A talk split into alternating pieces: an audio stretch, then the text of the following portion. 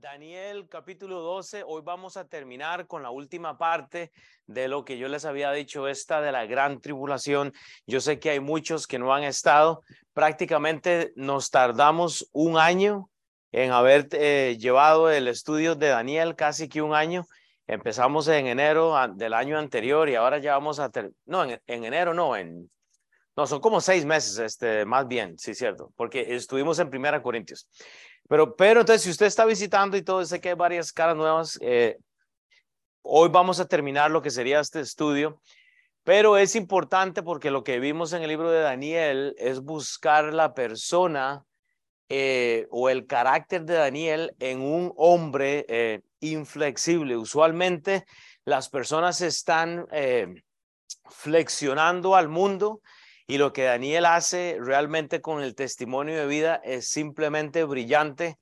Eh, parte de lo que yo veo en Daniel fue el simple hecho de que él siempre estuvo recibiendo el mensaje, ¿verdad? Y eso fue parte de lo que hablamos la semana, las dos, tres semanas anteriores. El problema no es el mensaje o cómo se dice. Ustedes ven, Daniel recibió el mensaje de múltiples ángeles. Él recibió mensajes de un Nabucodonosor, del rey de Siria también. O sea, e, él, recibe mensajes, pero la actitud que Daniel tiene para, revisar, eh, eh, eh, para recibir la palabra de Dios o la palabra del mundo, hermanos, es lo que cambia la diferencia. Yo veo a Daniel siempre arrodillado, recibiendo el mensaje, o sea, en, en como dicen, en como decimos, en sumisión. Y yo creo que a veces es difícil cuando nos exponemos a la escritura y no tenemos un corazón sujeto y más bien cruzamos nuestras manos como quien dice, ya lo sabemos todo o ya escuché esto o, yo sé más o yo sé menos. entonces no le damos oportunidad al Espíritu Santo, ¿verdad? Para que trabaje eh, como debería ser, ¿verdad?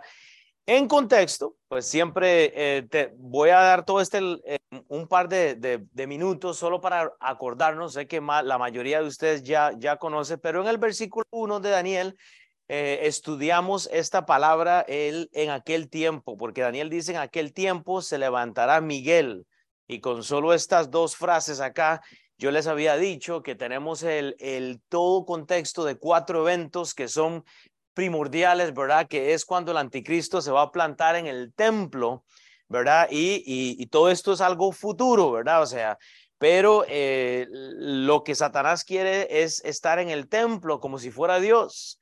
Y eso ya está pasando. Todo lo que usted ve en el capítulo 12 de Daniel es un evento futuro. Eh, Miguel, el ángel del Dios, eh, el, el, el, mal ángel va a ser arrojado, este, disculpen, y este ángel, este, Miguel, arroja a Satanás para ser castigado, para ser suelto. Él va a tener un poquito de tiempo para seguir engañando.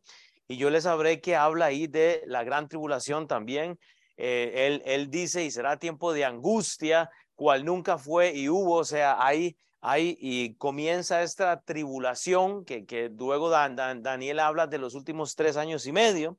Y obviamente eh, hay, un, hay un arrebatamiento de unos 144 mil. Yo sé que esto es confuso, pero lo que usted tiene que saber es que lo que Daniel habla en el capítulo 12 son eventos futuros y, va a haber un arrebatamiento en el cual nosotros vamos a, formar parte. En el versículo 2 hablamos de una resurrección. Entonces, en este contexto, Dios va a levantar a unos para vida eterna y a otros para vergüenza. Eh, el reto va a ser a dónde estamos nosotros con todo esto, porque yo creo que no podemos ser levantados para vergüenza, hermanos.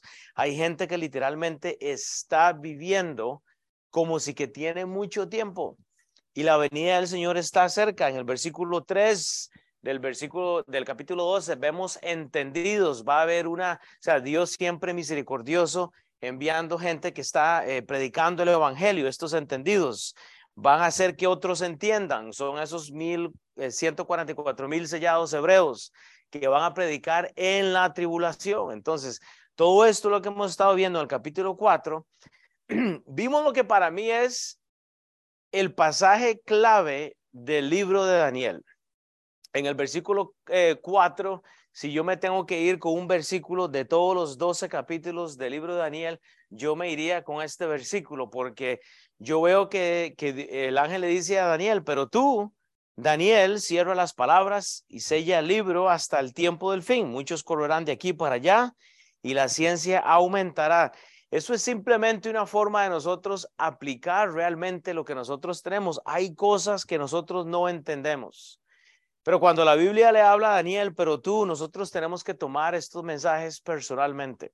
Y yo creo que a veces es importante entender también el, contexto, pero tomar notas, estar seguro que estamos aplicando lo que la palabra de Dios dice. Daniel, la mayoría de todas estas cosas no las entendió, como yo se los he dicho, y gloria a Dios por la forma que él recibe el mensaje y la sumisión de él. Nosotros ahora tenemos el libro de Daniel, que podemos entender un poco, ¿verdad? Luego en el, en el capítulo, en el versículo 5, vimos un poco de esta revelación, porque Daniel dice, y yo miré, y aquí otros dos que estaban en pie, y siempre hablo de una revelación. Daniel está siempre poniendo atención a los detalles, él está prestando atención, él se ubica y él está viendo las cosas que son necesarias. A veces es importante para nosotros cuando Dios nos está revelando la escritura que nosotros prestemos atención a los detalles, porque hay gente que entra a la iglesia, hay gente que entra a nuestras vidas y no estamos nosotros respondiendo. Daniel puede responder correctamente porque está prestando a los detalles. No deje que alguien pase a la par suya sin, eh, sin estar eh, persuadido, sin, sin percatarse que hay una necesidad. Entonces es importante. Luego vimos la necesidad de la comunión en el versículo 6, Daniel 6, y dijo uno al varón. Entonces ahí lo que yo les decía la belleza de este versículo 6 es que nosotros podemos ver cómo el uno le habla al otro. Hay un ángel que, que le habla a otro, hay otro que tiene una respuesta. Y lo curioso es que Daniel está iniciando este diálogo entre personas que no conocen. Y yo les estaba hablando de la importancia que tenemos en cuanto a relacionarnos con las personas, entrar en diálogo. A veces no es solo escuchar, a veces es no solo poner atención, pero entender que tiene que haber una comunión, porque Daniel luego interactúa y él dice, ¿cuándo será el fin de estas cosas? ¿verdad? Dice el ángel. Entonces, estamos pues prestando atención a veces. Todo esto es complicado. Yo sé, algunos que están visitando dicen, bueno, esto es complicado. Bueno, esto es lo que hemos estado viendo.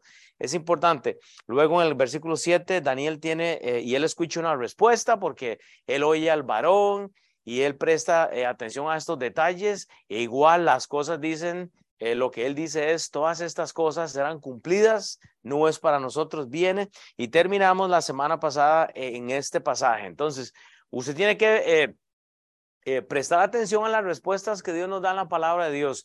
Mucho de lo que nosotros perdemos, le voy a ser sincero, es porque leemos la Biblia como por leerla, ¿verdad? Y, y no más bien prestando atención a los detalles. Entonces, Oremos para, para que Dios eh, nos ayude a terminar este pasaje. Eh, oremos entonces. Padre Dios, gracias esta mañana, Señor, porque tú nos has permitido eh, pues terminar el libro de Daniel con un poquito de, de, tal vez de confusión. Es un libro difícil de entender por las fechas, por la parte histórica, Señor. Pero hay mucho, Señor, que nosotros podemos aprender para practicar en nuestras vidas, Señor. Y ojalá que Dios, todo lo que pues podamos enseñar hoy, Padre, nos lo llevemos, Señor, todo lo que podamos aprender hoy, Señor, y recibir, Padre, sea para beneficio nuestro, de nuestra familia, Señor, y que pues podamos servirte realmente con un corazón contento, Dios. Eh, gracias porque nos has dado una iglesia y siempre lo digo que pues provee una clase en español, pero Dios, que seamos agradecidos con esto, Padre, con el trabajo que cada uno está haciendo. Padre, yo te doy toda la honra y la gloria por estas personas, Señor, cada uno de ellos que viene con necesidades diferentes y sé que tú nos has puesto juntos siempre por una razón. Entonces, Padre, que seamos de bendición, Dios, los unos con los otros. En nombre de Cristo Jesús, amén. Entonces, vea, para estas semanas vamos a cerrar ya los últimos versículos, ¿ok? Y, y, aquí termina con el último diálogo entre Daniel y estos ángeles, ¿verdad? Hay que recordar que parte de todo lo que hemos visto acá eh, va a requerir mucho de las relaciones a veces es difícil para apoyar el comentario que Mao estaba diciendo. Eh, uno viene con el libro de Daniel, uno abre los evangelios, Mateo, Marco, Lucas, Juan, y hay tanto que uno puede enseñar y tal vez aprender, pero es difícil. Y usted tiene que eh, entender que para que usted pueda tener la enseñanza total, usted tiene que empezar a tomar esos, estos pasitos, ¿verdad? O sea, no solo relacionarse con los hermanos, pero relacionarse con el discipulado bíblico, con el instituto bíblico, con la lectura de su Biblia, porque lo que usted va a recibir, por ejemplo, aquí el domingo, va a ser muy poco de lo que usted puede recibir si estamos constantemente en la Biblia todos los días. Entonces, nada, nada más piense, hermanos, las relaciones, la comunicación, el estar en contacto unos con otros, es lo que hace eh, eh, una relación bíblica y con Dios eh, que sea buena. y lo que Daniel nos modela a nosotros es el hecho de saber realmente escuchar y responder a los mensajeros de Dios. Porque eso es importante, hermanos. Hay gente que nos trae un mensaje de Dios y a veces nos estamos perdiendo eso porque no escuchamos. Entonces, no hay mensajeros perfectos, porque va a haber un mensajero diferente aquí siempre. Ahora que terminamos este, van a haber varios de los varones que van a estar enseñando y va a haber un mensajero diferente siempre. Lo importante es cómo nosotros estamos recibiendo todo esto. Vea la parte más importante en cuanto al carácter del libro de Daniel, Daniel 1.8, porque aquí es el corazón, acá es donde todo comenzó. Seis meses atrás, siete meses atrás, cuando comenzamos este libro, en Daniel eh, 12.8 dice, eh, 1.8 eh, dice, y, y Daniel propuso en su corazón no contaminarse con la porción de la comida del rey. Hermanos, todo comenzó con una decisión y eso lo vimos hace meses. Y Daniel propuso en su corazón no contaminarse con la porción de la comida del rey, ni con el vino que él bebía. Y dice, pidió por tanto al jefe de los eunucos que no se le obligase a contaminarse. Y en el contexto de esto, cada uno de nosotros estamos expuestos a tomar decisiones en su negocio, en su casa, en su hogar, y, podemos tomar buenas decisiones que van a contaminar al resto de las personas o malas. Y usualmente todos estamos ahí. Lo bello de Daniel, hermanos, la, la, lo, lo interesante es que él se propone hacer algo y lo hace. ¿Sabe, ¿Sabe qué la cosa? En dos semanas termina este año. Y la mayoría de nosotros ya estamos pensando proponernos en la dieta nueva, en la dieta de ejercicio nueva, estamos pensando en el proponernos bueno, voy a leerme toda la, yo me, yo me he propuesto leer la Biblia todo eh, el año, eh, eh, yo trato de hacerlo y leerla un año, leer toda la Biblia, porciones grandes hasta que la pueda terminar. Eso es importante, o sea, el punto es que tiene que proponerse algo. Y, el libro de Daniel ha sido compilado porque Daniel propone no contaminarse. No hablo de una vida perfecta, pero el problema es que cuando estamos contaminándonos, con el mundo constantemente y absorbiendo todo, el resultado de la fonética mía no va a ser la correcta. Y nos pasa a todos. Marcos 7, 14 al 15, está Jesús hablando y dice Jesús, dice, y llamando así a toda la multitud, les dijo, él no llama a los líderes, él no llama a los pastores, él, él no llama a los más altos, él llama a la multitud. E, es el mensaje de él y dice, oídme todos y entended Nada hay fuera del hombre que entre en él que le pueda contaminar. ¿Por qué? Porque todos usamos el servicio. Todo va para la litrina, ¿sí o no? O sea, usted se lo come, hasta tuerquitas han sacado de niños que se han tragado, ¿verdad? O sea, todo lo que entra sale. Ahora, no, no proponga, no propongan ponerse una llanta de carro, ¿verdad? O algo así muy grande, porque no, no quiero que su intestino se dañe, pero propóngase realmente, ¿verdad? Este, eh, estar no contaminado. Pero, pero ¿qué es lo que pasa? Todo lo que entra sale, ¿sí o no? Nada hay fuera del hombre que entre en él que le pueda contaminar. Pero lo que sale de él, eso es lo que contamina al hombre. Gloria a Dios por los plomeros, ¿verdad? Dicen que ese fue el invento más grande que hubo. Eh, salvo, no, estoy hablando en serio. Ustedes saben la cantidad de vidas que los plomeros han salvado en el mundo. O sea, eso es un hecho, no estoy inventándolo. Se me acaba de ocurrir, pero eh, eh, es, esta gente ha salvado vidas. Es por eso que en África la gente va por ahí, la gente muere, infecciones, etcétera.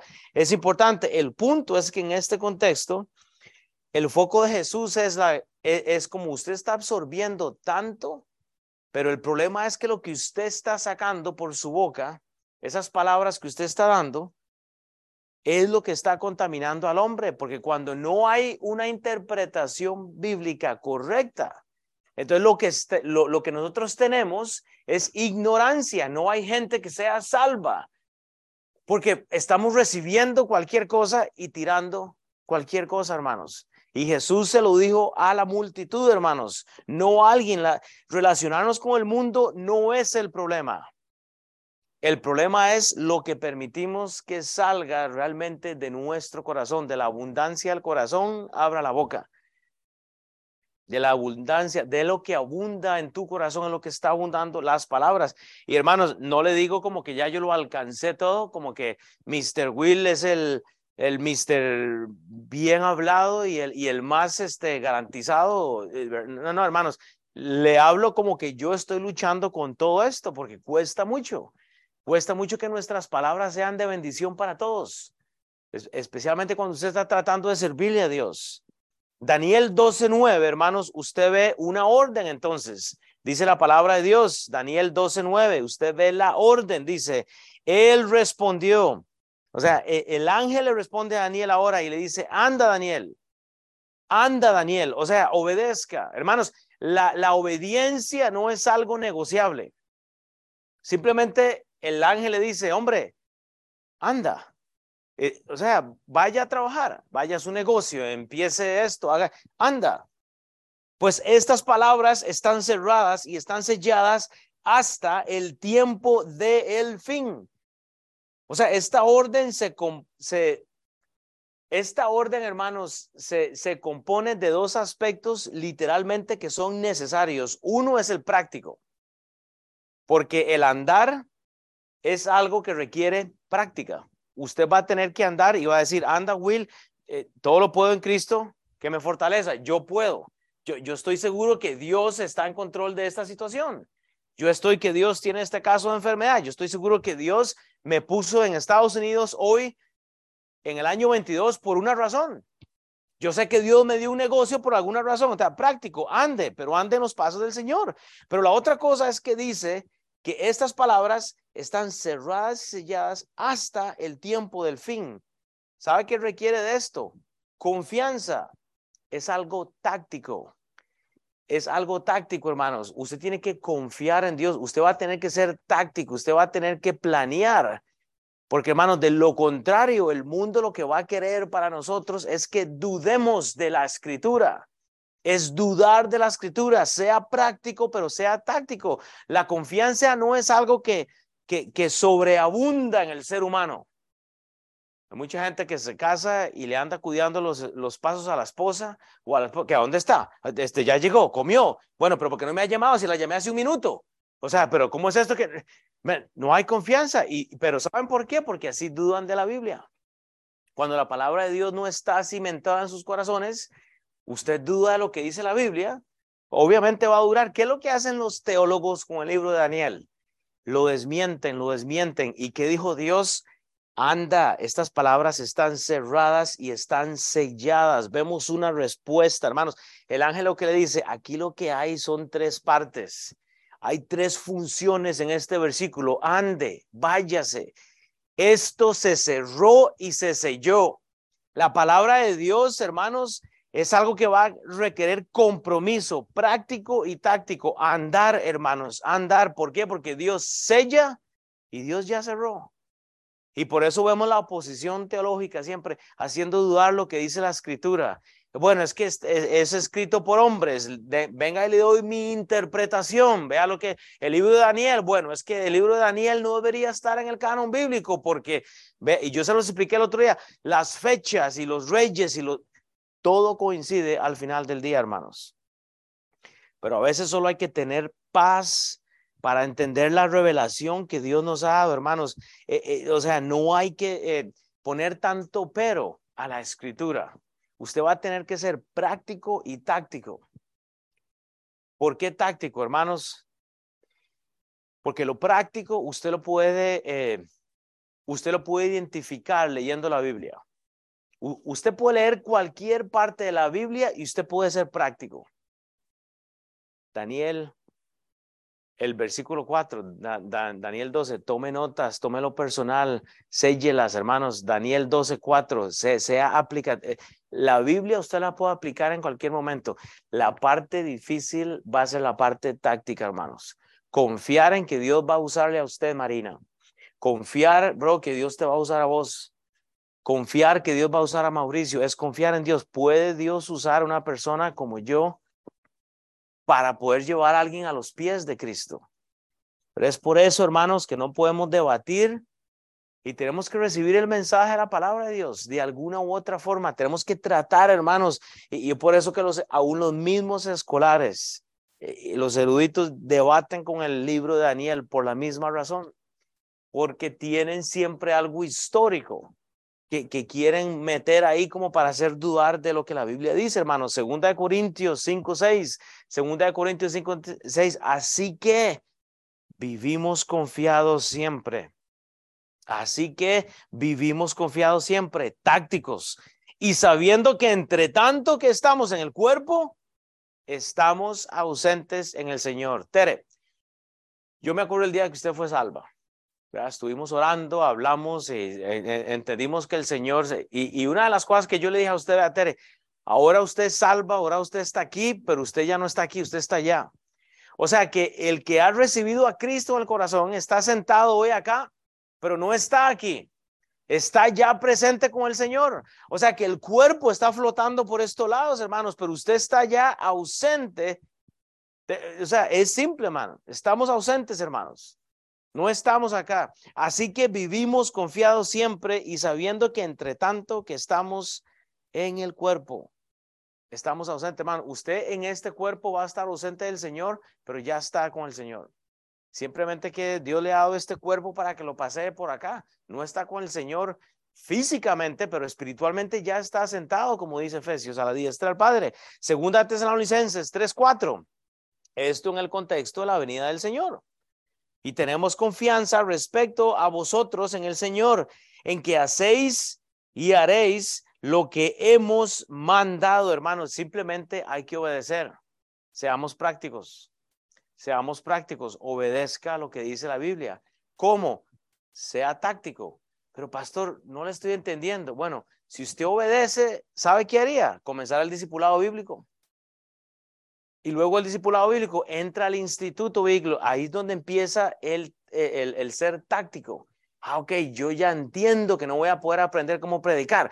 Ya entiendo que no sé cómo evangelizar. Ya entiendo que no, salir, eh, que no sé cómo salir de este problema. Pero si soy táctico, voy a empezar obedeciendo para poner estos preceptos en mi vida, para poder ser así. Hermano, lo que el mundo desea es que usted tema en el futuro. Tenemos la única responsabilidad de compartir el Evangelio, hermanos, y no lo hacemos porque tenemos temor, es simplemente porque no hemos sido tácticos, no hemos querido obedecerle a Dios. Y lo que la Biblia nos ha enseñado, hermanos, es que si ponemos en práctica, hermanos, lo que la Biblia nada más dice, usted va a vivir confiado.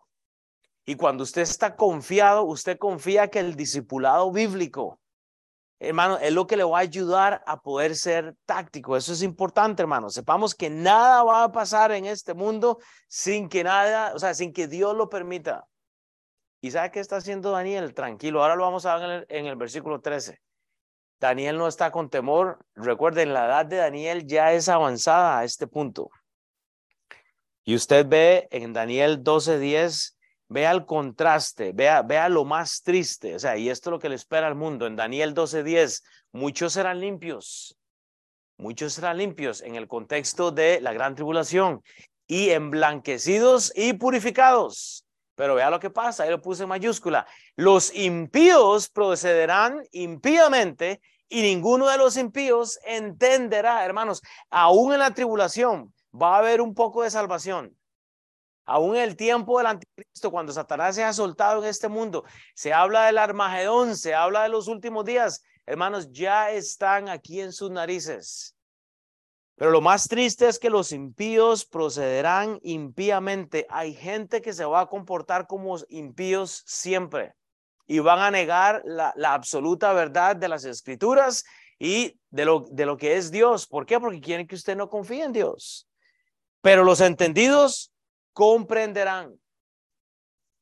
Los entendidos comprenderán. Gloria a Dios, habrá esperanza, hermanos. Tenemos el mismo grupo de entendidos de los que hemos hablado ya anteriormente, hermanos. Esos 144 sellados que Dios va a enviar a evangelizar durante el periodo de la tribulación. Y yo sé, hermanos, vea, es un poco difícil porque yo veo caras nuevas, ¿verdad? O sea, y, se ha perdido mucho tal vez del, del contexto, pero piensa, hermanos, que eh, tal vez usted está escuchando esto por primera vez, pero el tiempo que Dios nos está dando antes de que Él venga es muy corto. Y el próximo evento que le viene a este mundo, a la iglesia, es que los hijos de Dios son raptados.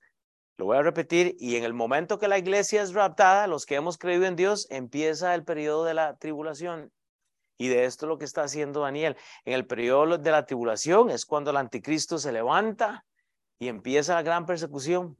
Primero judía y los, y los gentiles que están allá, hermanos.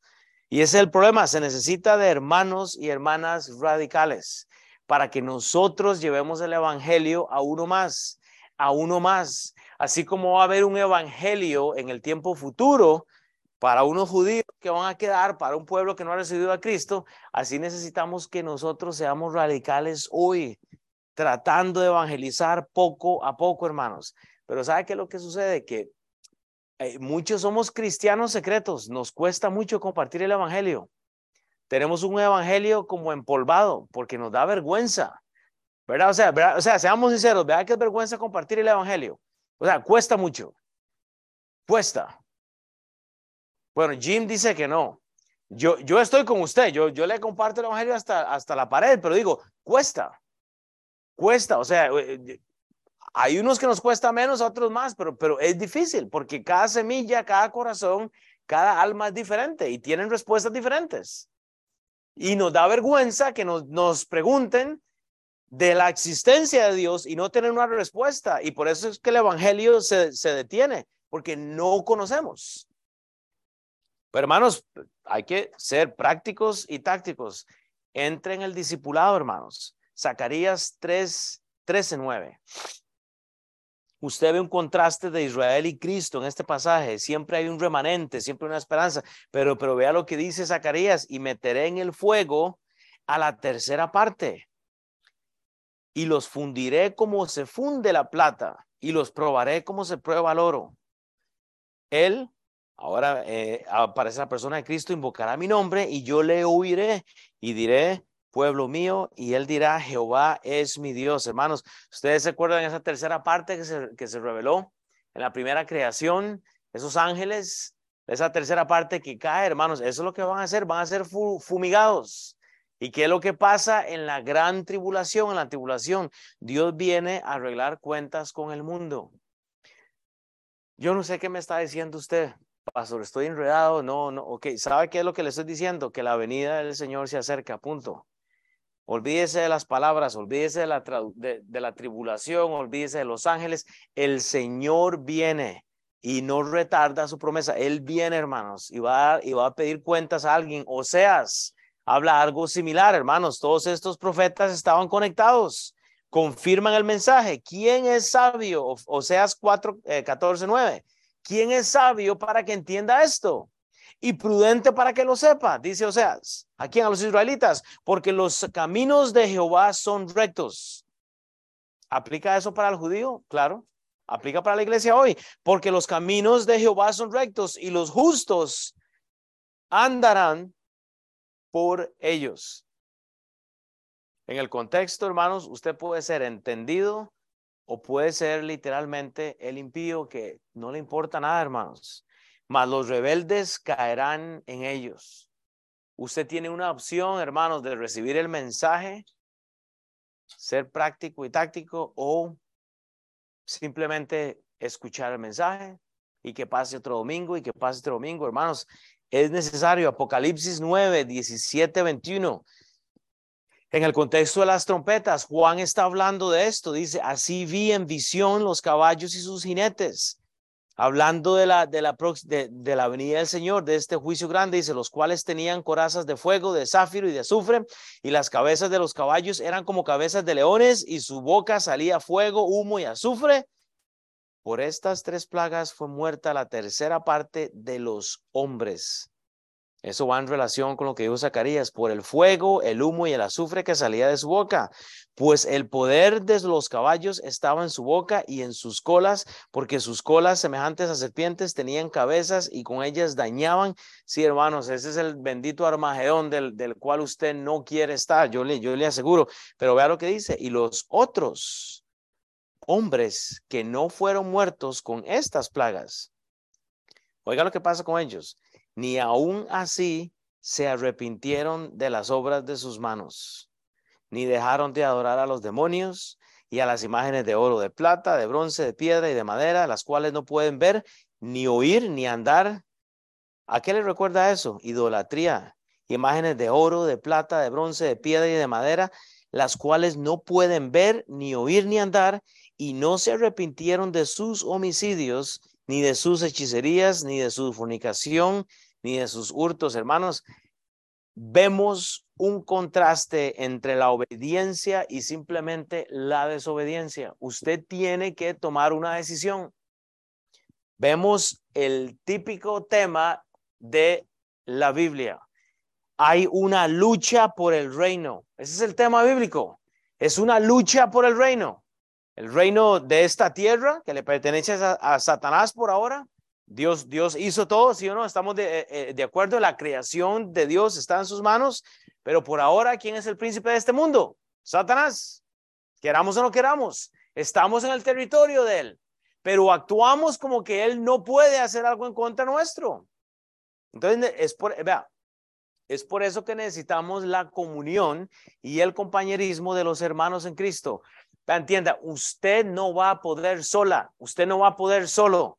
Usted necesita de una hermana en Cristo que le enseñe la Biblia. Varón, usted ocupa de un hermano en Cristo que le enseñe la Biblia. Un, discipulador ocupa un discípulo. Eso es todo, hermanos. No, no, no le estamos pidiendo plata, es simplemente ser prácticos y tácticos en la forma de ver la escritura, hermanos. Mateo 24, 15, 21, hermanos.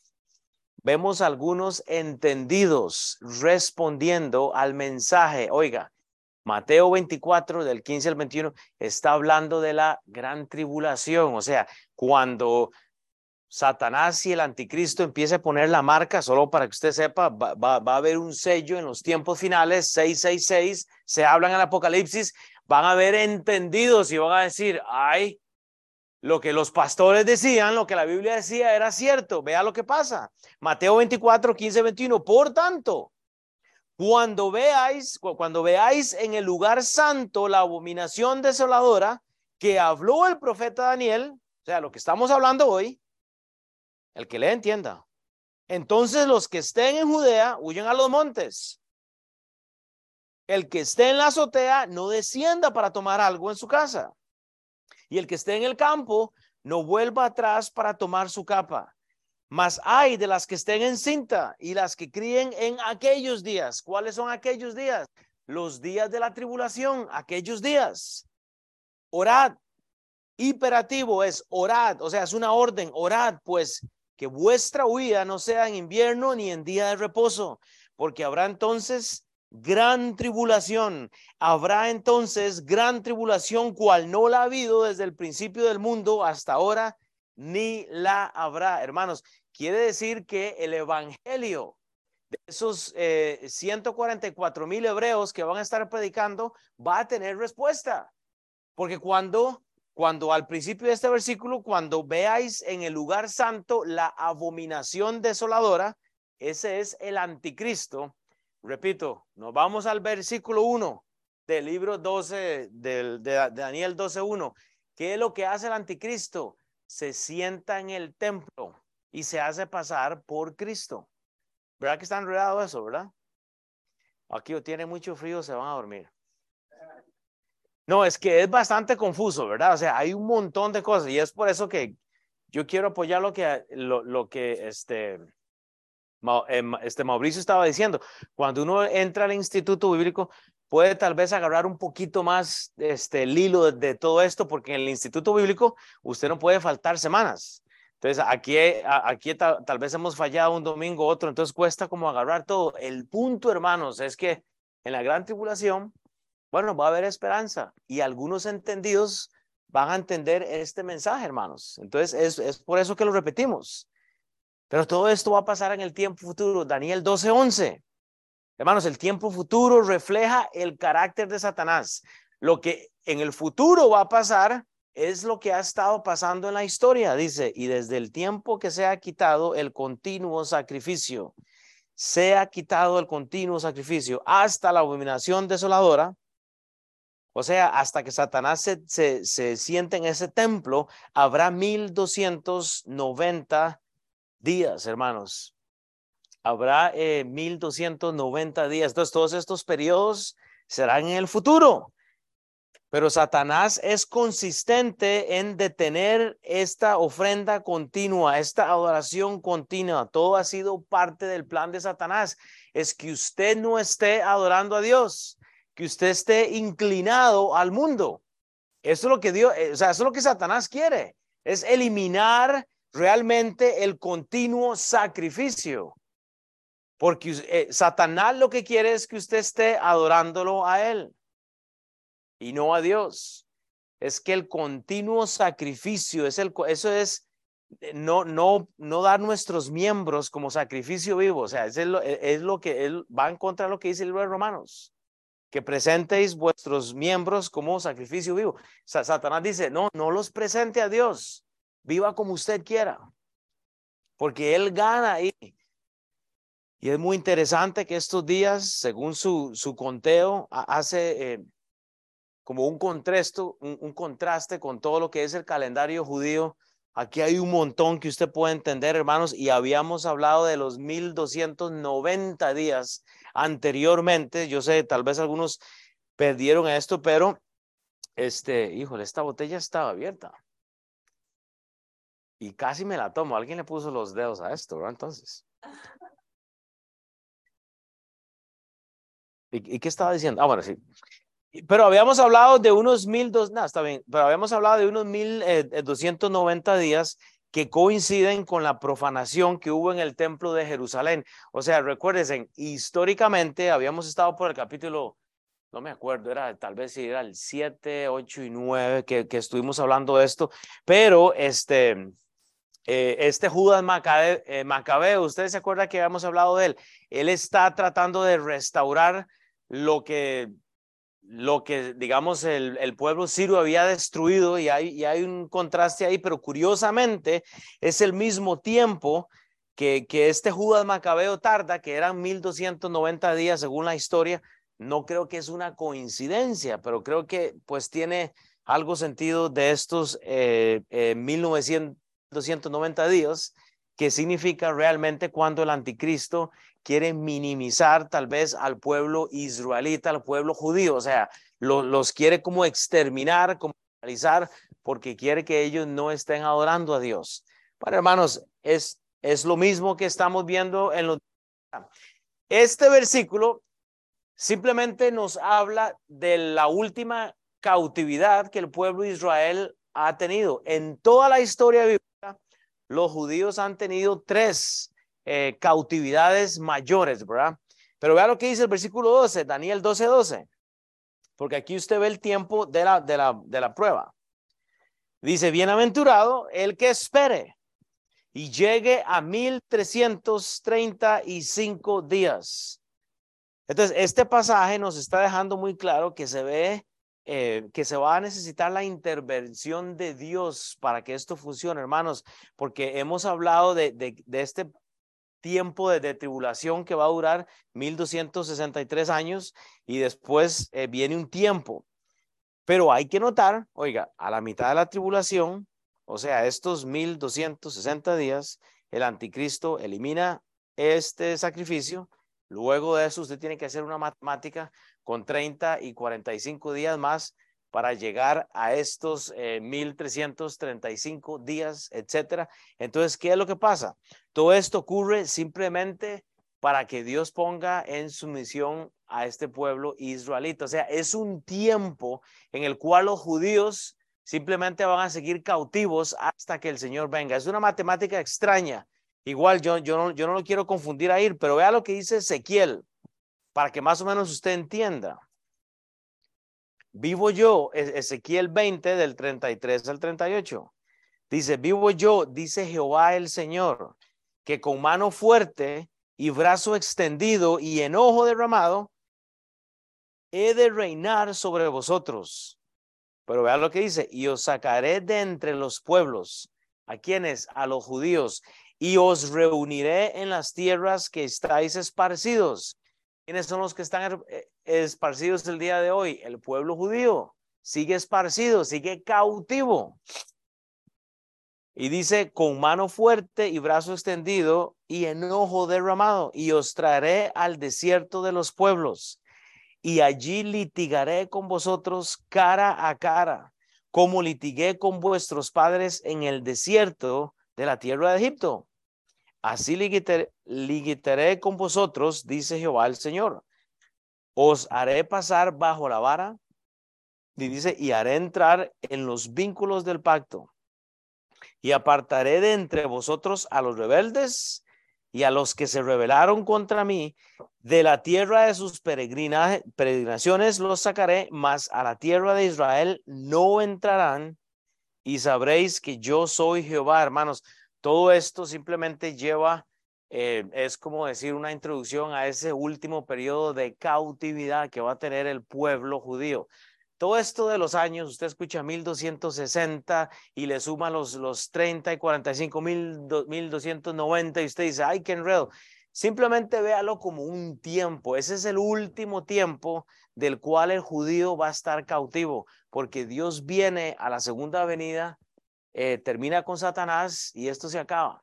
Entonces, eso de los números, no le ponga atención. Vea, vea lo que dice en el versículo este, 13, hermanos, para terminar porque habla de la herencia. Dice, y tú irás hasta el fin. O sea, Daniel tiene una promesa.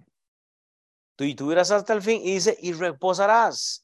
Daniel tiene eh, su Hebreos 9:27, pero es adelantado. ¿Por qué? Porque dice, y reposarás. ¿Qué dice Hebreos 9:27? Y de la manera que está establecido para todos, para, no, para los hombres, que reposen una vez y después de esto el juicio. Dios le dice a Daniel, Daniel, y tú irás hasta el fin, tranquilo, reposarás, o sea, tú vas a morir, porque está establecido para todos los hombres que mueran una sola vez y después de esto el juicio.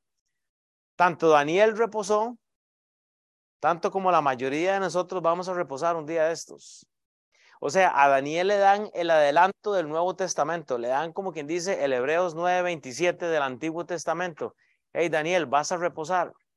Pero ¿sabe qué es? Cuando usted repose, brother, usted va a tener que darle cuentas a Dios. Cada uno.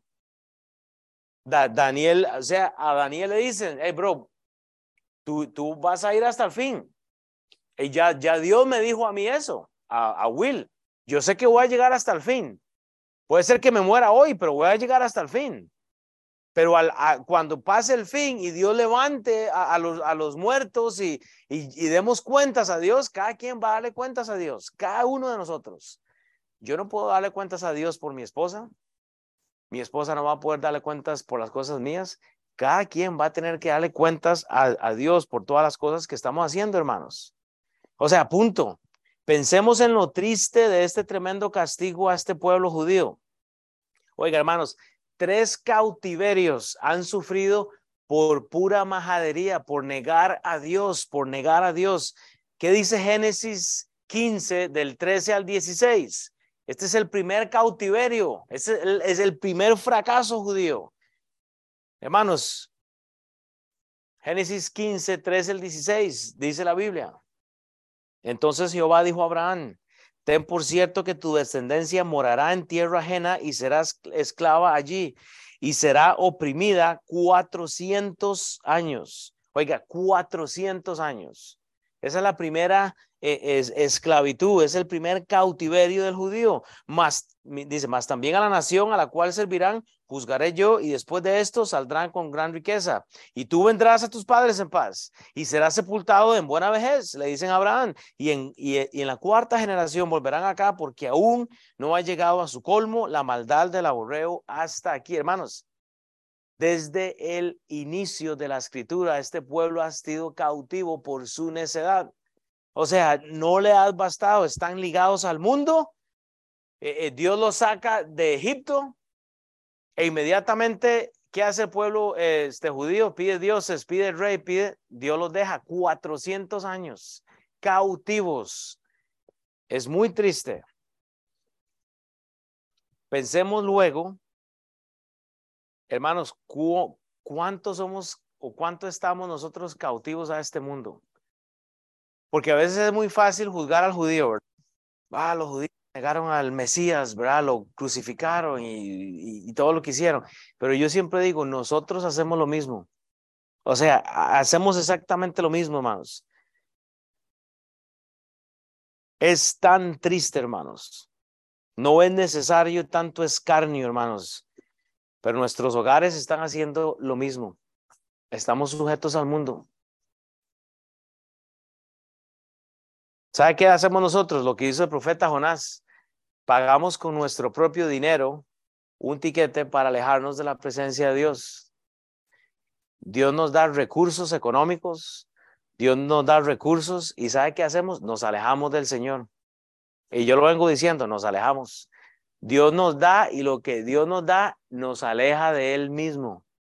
O sea, e, es, yo no lo entiendo, yo, yo no lo entiendo, hermanos.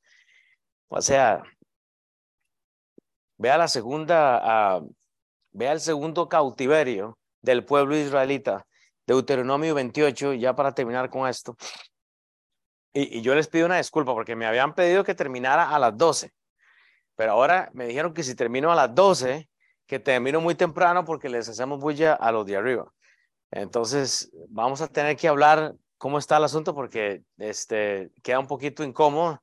Eh, la idea era estar terminando a las 12, pero nos piden que nos extendamos hasta las 10 porque si no, empezamos a hablar mucho y la música y la comida.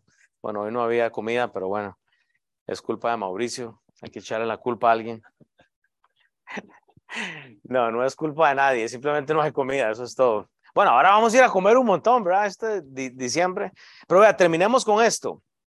Pero en Deuteronomio 28, 6, 2 al 6, 5 dice, y quedaráis pocos en número.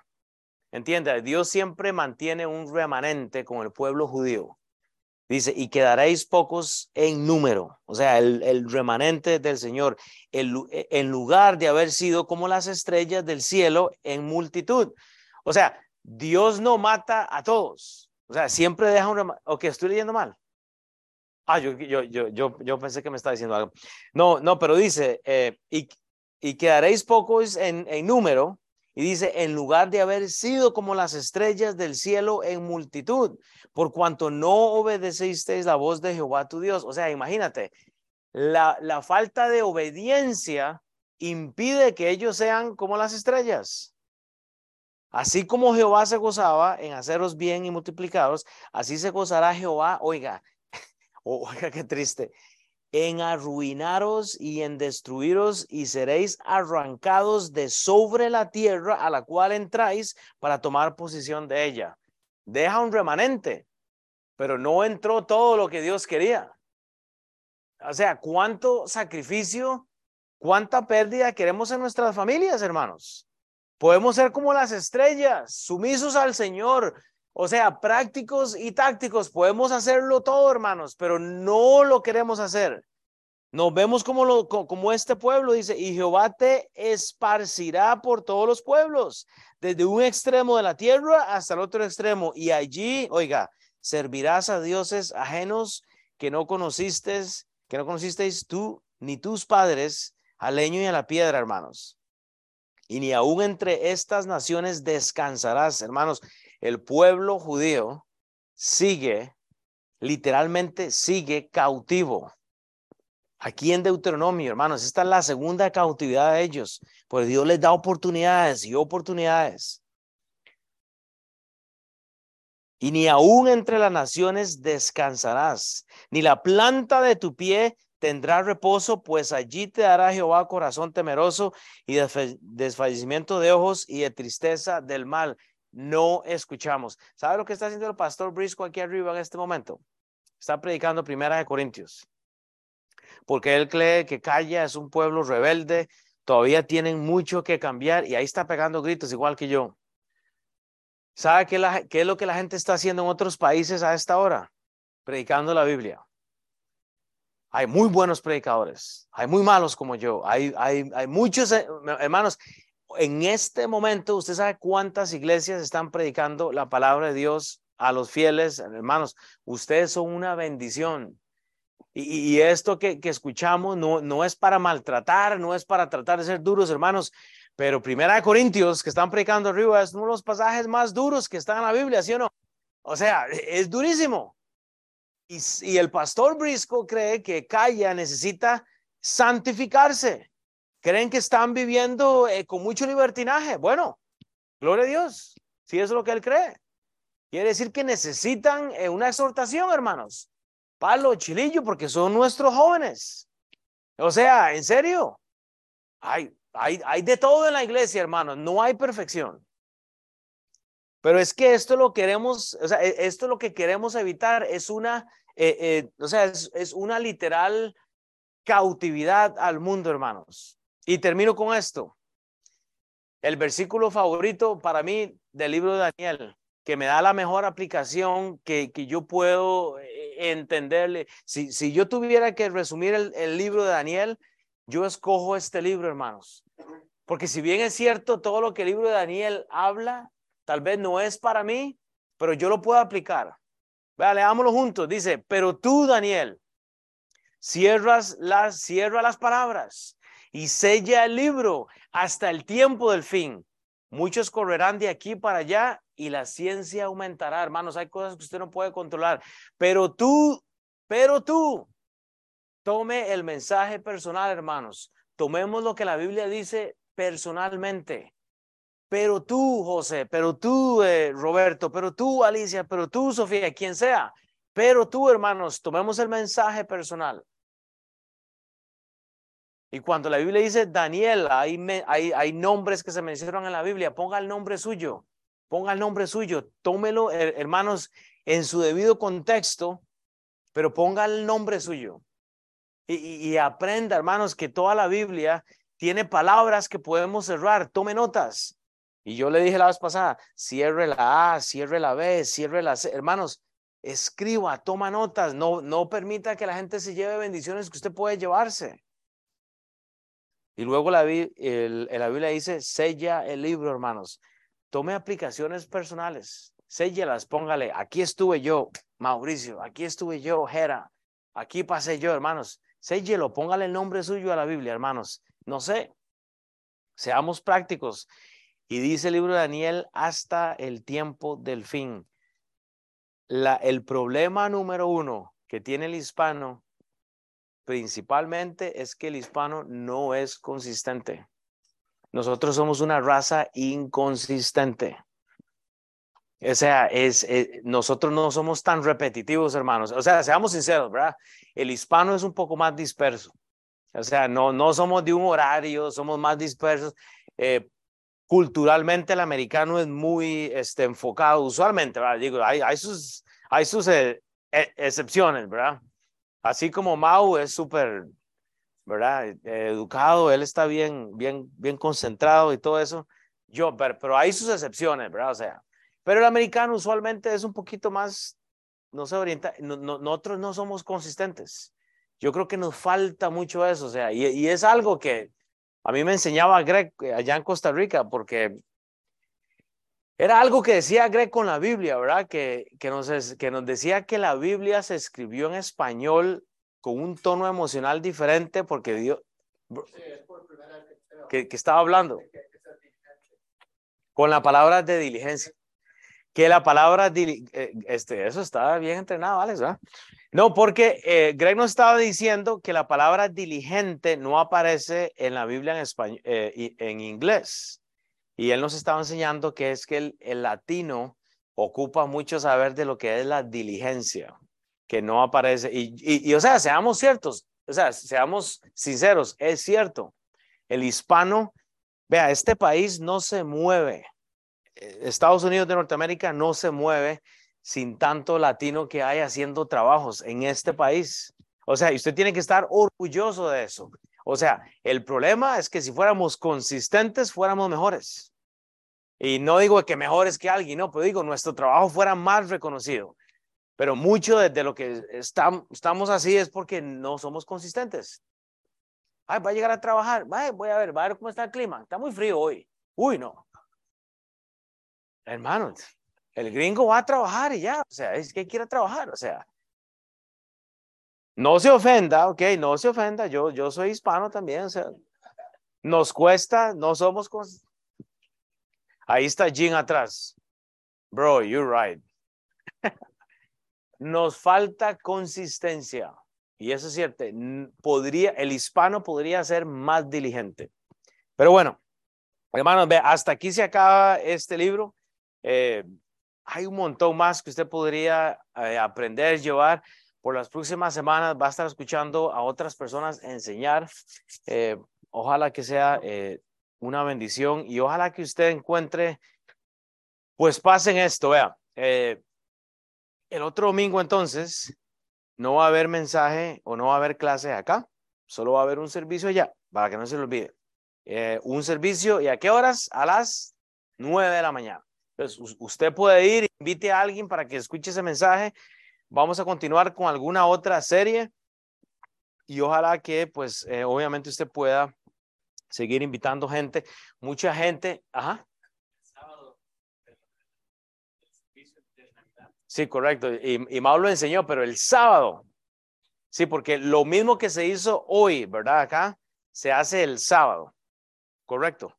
Sí, entonces el próximo sábado, el mismo servicio que usted escuchó, lo puede traer a otra persona el sábado. Si este, usted tiene preguntas de algo que se hizo, ahí busque a alguien y haga la, la, consulta. Hay que mantener el, el volumen bajo porque los de arriba quieren terminar hasta las 12:15, entonces ya, yo creo que ya podemos subir el volumen. Pero voy a orar y la última cosa es esa, vea, todas las familias, mi esposa y yo compramos unas muñequitas a un montón de mujeres eh, que viven allá por la jungla en Costa Rica, donde ellas cosen a mano y hacen como unas manualidades y son unas, bueno, ya les dije, son unas como unas muñequitas que ellas cosieron y eso, ese es el regalo nuestro para esta Navidad, para sus familias. Llévese una bolsa y si alguien faltó que usted conoce, llévele una. Pero el propósito de este regalo fue la oración. Cuando usted saque esa muñequita, yo lo que quiero es que usted vea que hay mujeres que no han podido tener una Navidad como la que usted tiene hoy.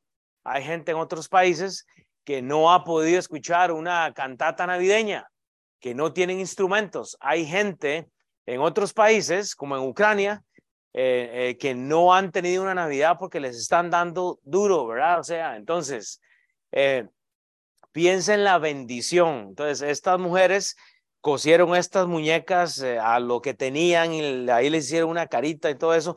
Póngala en su casa, en un lugar y ore. Pues, en representación de la gente que tiene menos. Entonces, es el regalo de mi esposa y yo, no es de la iglesia, esto es de mi esposa y yo. Llévelo, es una muestra de cariño, nosotros les amamos mucho. Disculpen por no ser el, el pastor que se merecen, ustedes se merecen lo mejor, pero gracias por toda su paciencia. Sepa que nosotros los amamos y espero que este año sea mejor, que todos podamos eh, crecer. Esta iglesia va a encajonar todo esto para que el sonido ya se aísle y ojalá este otro año, hermano, sea un año de bendición. Que estemos juntos, hermanos, y que podamos traer más gente a los pies de Cristo. O sea, seamos humildes. Para seguir a Cristo solo se necesita ser humildes, estar arrodillados, seguir a Cristo, para que Él tenga la, la gloria. Entonces, oro. Padre, Señor, gracias por este día. Amén.